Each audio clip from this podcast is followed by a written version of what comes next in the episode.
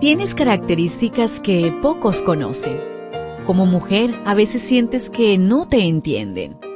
Felizmente existe la devoción matutina para damas.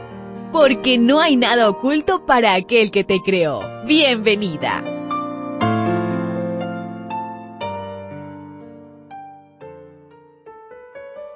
Hemos llegado al último día de la semana laboral. Esto significa que estamos a viernes. Quiero agradecer a todas aquellas personas que dejaron sus comentarios el día de ayer en nuestro canal en YouTube. Que el Señor les bendiga. Para hoy la reflexión trae por título Dos tizones humeantes. Isaías 7:4 nos dice, y dile, ten cuidado, pero no te asustes no tengas miedo ni te acobardes por esos dos tizones humeantes. Resín con sus cirios y el hijo de Remalías que están ardiendo en furor. Judá se hundió en la idolatría y el paganismo.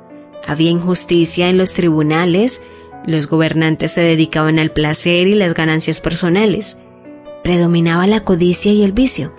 Algunos mantenían las formas exteriores de la religión, pero sin su poder en sus vidas. Las tiernas súplicas de Isaías dirigidas a Judá son aplicables hoy. La desobediencia de Acaz atrajo la ira de Dios y el pueblo fue entregado a turbación, espanto y burla. Esto lo puedes confirmar en 2 de Crónicas 29:8. Una alianza se había formado en contra de ellos. Resín y Peca vendrían para destruirlos y establecer un nuevo gobierno. El rey Acaz y el pueblo se llenaron de terror. En tales circunstancias Dios envió a Isaías con un mensaje alentador, pero Acaz prefirió la ayuda humana sobre la divina. ¿Cuánto dolor y cuántos miedos nos evitaríamos si confiáramos más en Dios que en los hombres. Después de comprar mi boleto para viajar a Estados Unidos, me enteré de lo que había sucedido en las Torres Gemelas en Nueva York. No podía cancelar, tenía el permiso, ya habíamos alquilado la casa, mis hijas estaban inscritas en un internado adventista.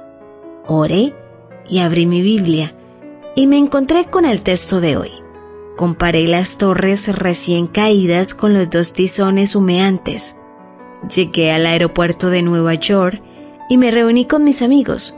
Había mucho dolor y pérdida. Prediqué el sábado y ofrecí consejería gratuita. Entendí que Dios tenía un propósito para mí en este país. La expresión dos tizones humeantes era despectiva para disipar el miedo de Acaz y motivarlo a confiar en Dios. El profeta Isaías llevó un mensaje de esperanza en medio de una crisis por la desobediencia a Dios. En Profetas y Reyes, en la página 242 nos dice, no debemos desperdiciar oportunidad alguna de cumplir actos de misericordia, de tierna prevención y cortesía cristiana en favor de los cargados y oprimidos.